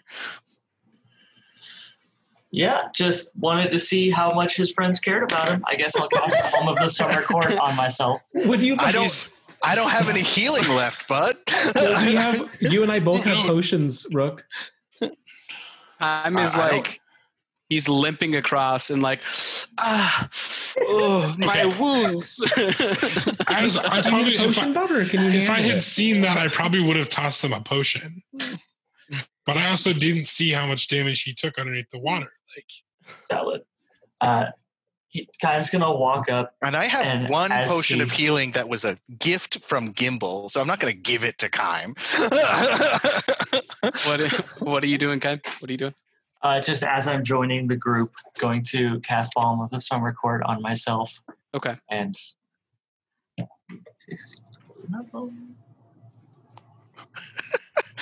Guys, I'm real hurt real bad. Oh, okay, well that's your job.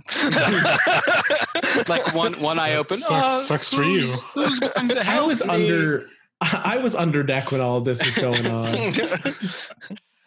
I mean, like, it's not like I ask you to punch things for me. That was loud. Okay. I did ask you to magic things for me, so I won't say anything. Hey, Mark, while they're doing all of this, can I be investigating the best possible place to put a hole in the ship? Yeah. You can go, as it's listing to the left, you can go below deck, and if you make multiple punctures through the hole on this side, you feel like it's going to go down pretty easily. Okay, then I lean against that wall waiting for everyone to be done. Okay.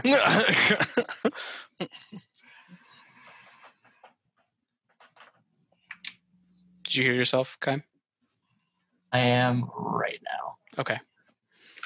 You see as he kind of goes along deck and seeing which one of his friends go to heal him first, as he gets no immediate response, he kind of concentrates, and you see this same kind of translucent forest green energy emanate from his hand as he puts it towards his body, and all of his wounds, all of the stab marks from the tridents slowly begin to heal themselves. I would just like to point out, Jake, I was just out of healing. I don't have any left. Like, it wasn't that I was not doing it. I just have no lay on hands and no cure wounds left. So I understand. Kaim is just in a bad mood because he feels really bad. I was trying to save the baby. Okay? That's what I focused on.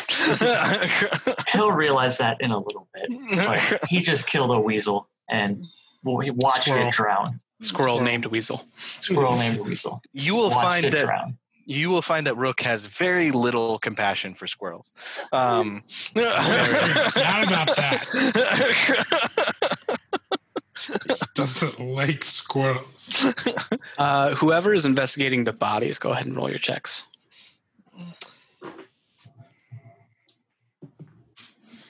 Ooh, 10. You're going through the three of the bodies that are currently still on board through this mess of bone and just ichor that is replacing the actual body themselves. You don't find anything of note except for the axe thrower. You find the axe next to the pile, which was his body. Ooh, that's a rich. Is anybody? Can anybody use this? I don't know if it's something that I should. Sorry, say what it is again. My brain. It's a returning axe. Oh, I mean, sure. Why not? Or we can sell it. Either.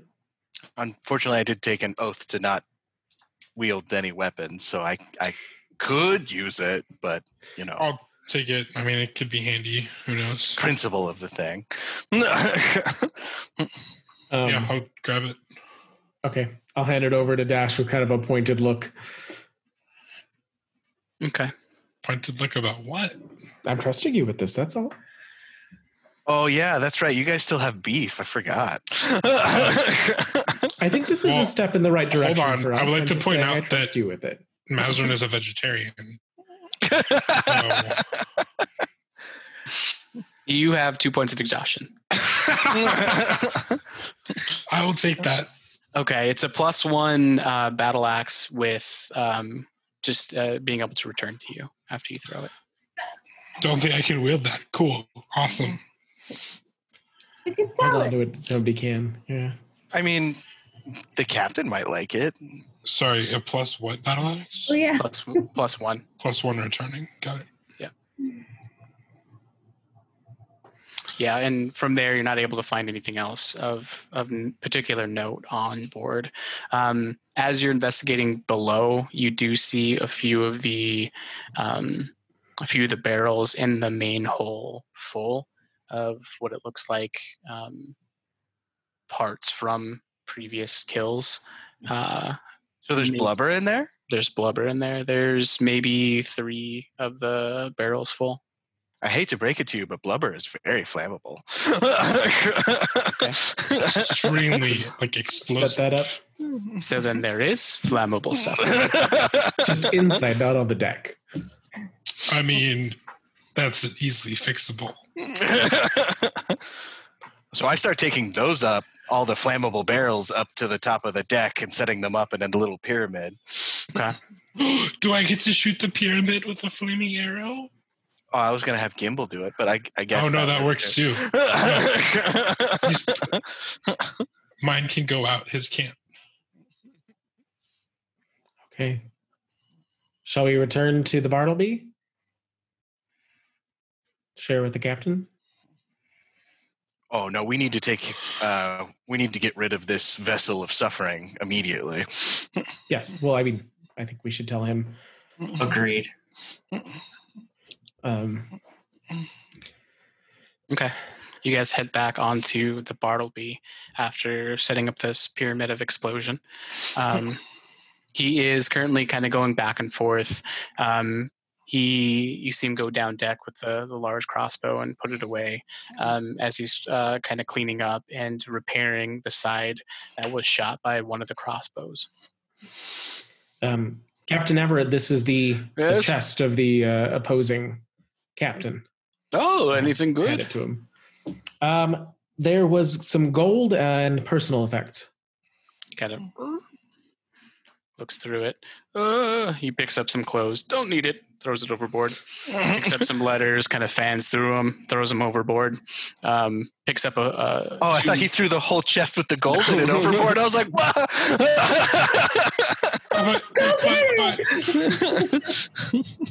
Picks up 2 books, kind of nice leather-bound books. He kind of thinks for a second.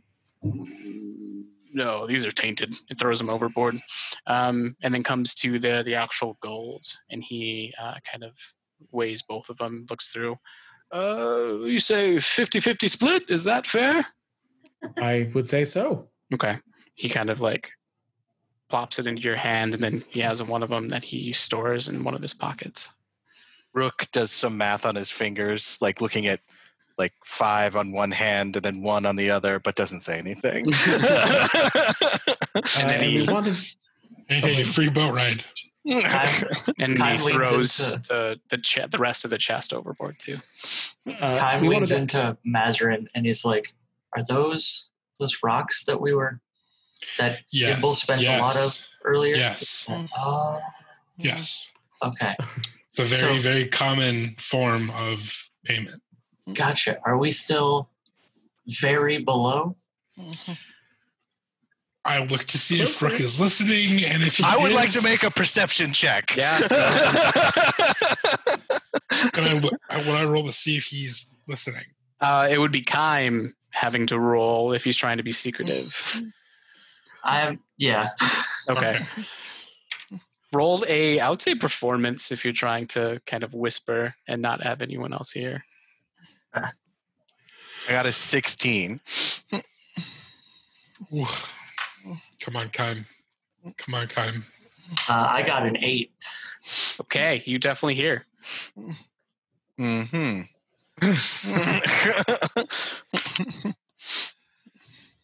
So we're like good now, right? I mean, we're better, but what the amount that we spent with that guy, it's not. I mean, Gimbal's the one that's going to know better than me, but I think we got a while to go. Okay. But we're getting more rock pieces. That's good. Yeah. Rock pieces are always good. Captain, Rook set up an explosion on the deck of the other ship. If you would like to do the honors, given relationship here. Please. You did. You all did most of the brunt work.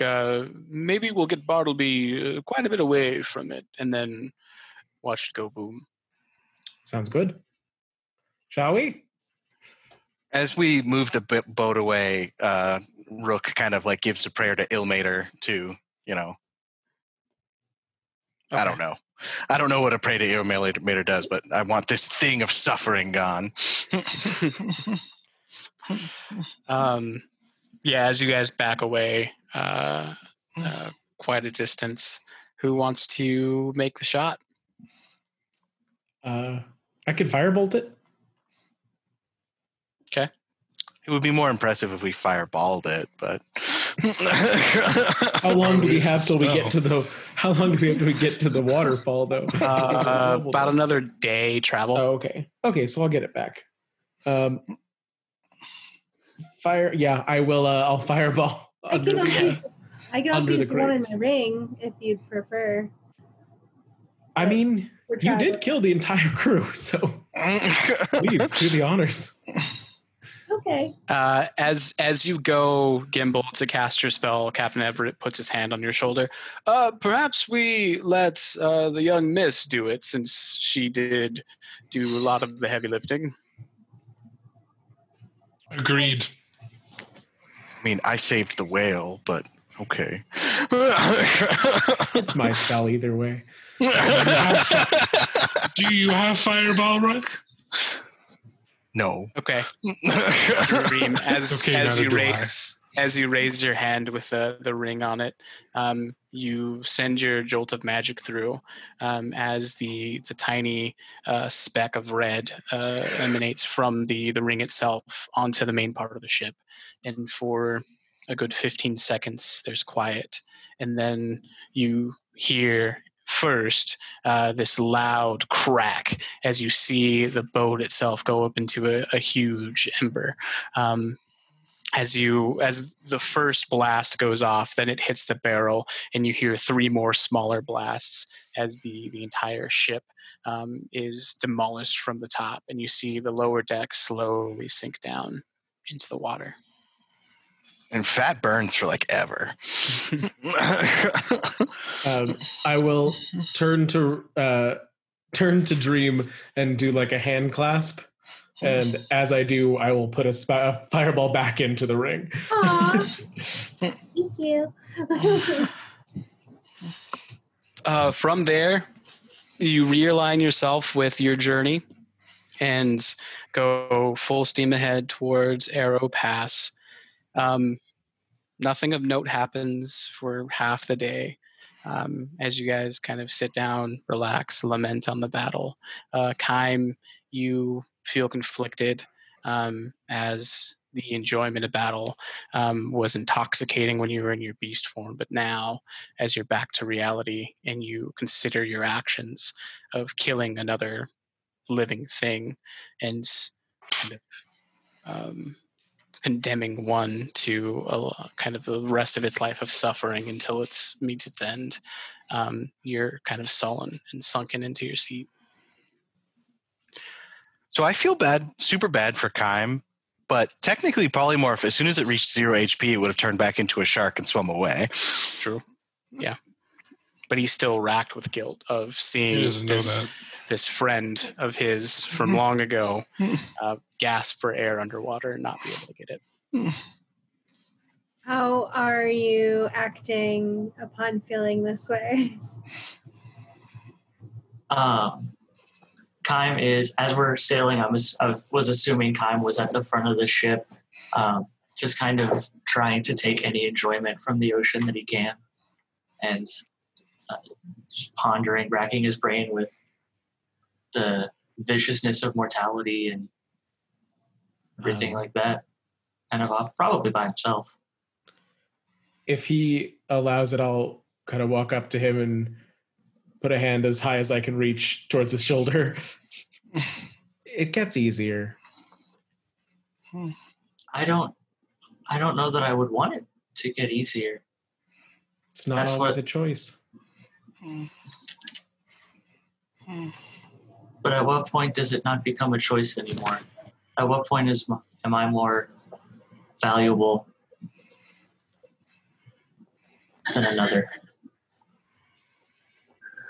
And I kind of like sink down into myself. Just leave the hand there. Dream, are you doing anything? I'm creepily watching the two of them, probably. Okay. From like not super far away, but far enough away to where it's awkward. Thank you for the specification. Brooke, Mazarin, you seeing kind of this unfold, this like super bright-eyed, naive person that you first met, seemingly taking a hard blow emotionally from something that you are all now jaded to, battles that you've had many, many times. Whoa. I'm not jaded. I still enjoy it. Most of you regular folk are jaded too. Are you guys doing anything? I mean, I'm a nobleman's son. Like, it was either like file papers or kill people. Those were my options in life.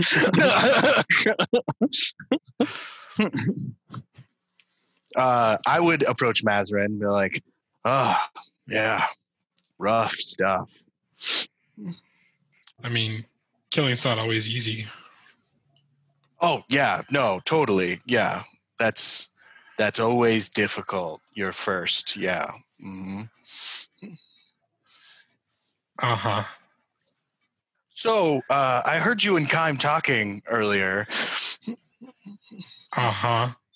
About, I, like, surreptitiously, like, get ready to, like, kind of disengage. I clap a hand on your shoulder, and I was just wondering, like, how many shiny rocks did you guys spend at that magic shop? I'm just curious because Gimbal said it was a token amount. I mean, as you know, I don't have access to the party's funds myself because Ezra, I'm going to remind you that we are trying to build trust here as well, and I will remind you that I need Gimbal to trust. Gimbal's the one that threatened to kill me, not you. You're right. So, all right. Okay. I'll let you off the hook. If I'm being 100% honest, I honestly do not know what the amount was. I do know that we probably spent more than Gimbal lets on, but I don't have an exact amount that I can tell you. Uh-huh. I get it. When people start talking numbers, I tune out too. Yeah. Anyway, so, Captain.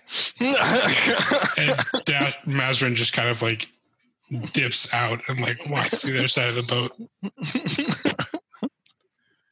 After a moment of what I'm assuming is just going to be silence with Gimbal's hand up as high as you can get it, I'm going to turn to Gimbal and just, I think... If they make out, I'm going to kill Kaim, just so everyone knows. Comforting a friend isn't romantic. Yeah. What do you do, Kaim? I'm just going to look at Gimbal and say, the balance is off. And I think it's my turn to fix it. And I'm going to start walking away to meet it back up with everybody. We saved a baby whale. How is the balance? Okay.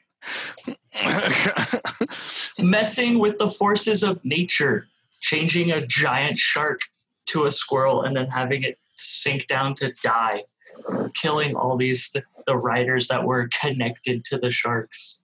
Technically, both riders lived. Anyway, so as you rejoin the party, Mazarin and Rook having this discussion about shiny rocks. Everyone kind of goes toward their own devices, whatever you're planning to do in the ship.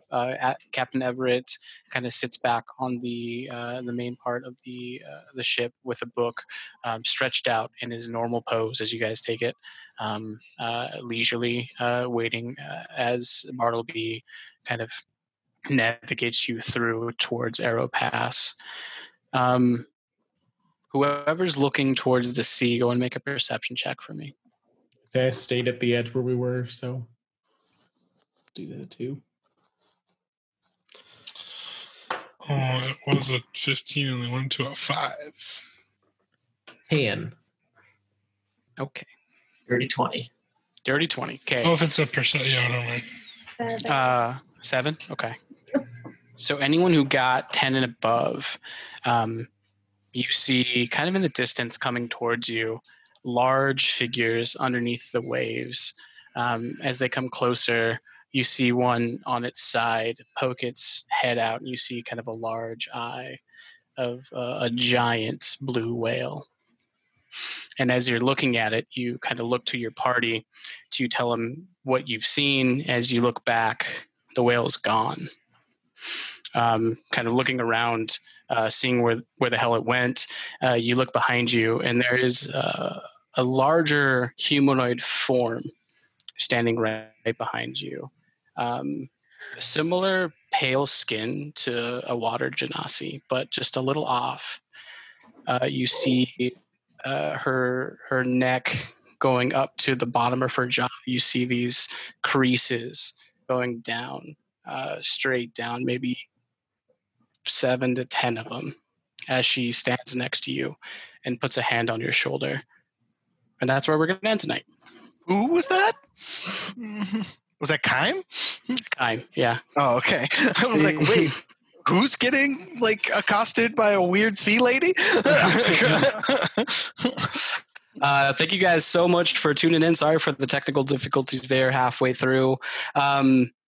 If you like it, please hit that like button and subscribe. Smash hit the little bell notifications.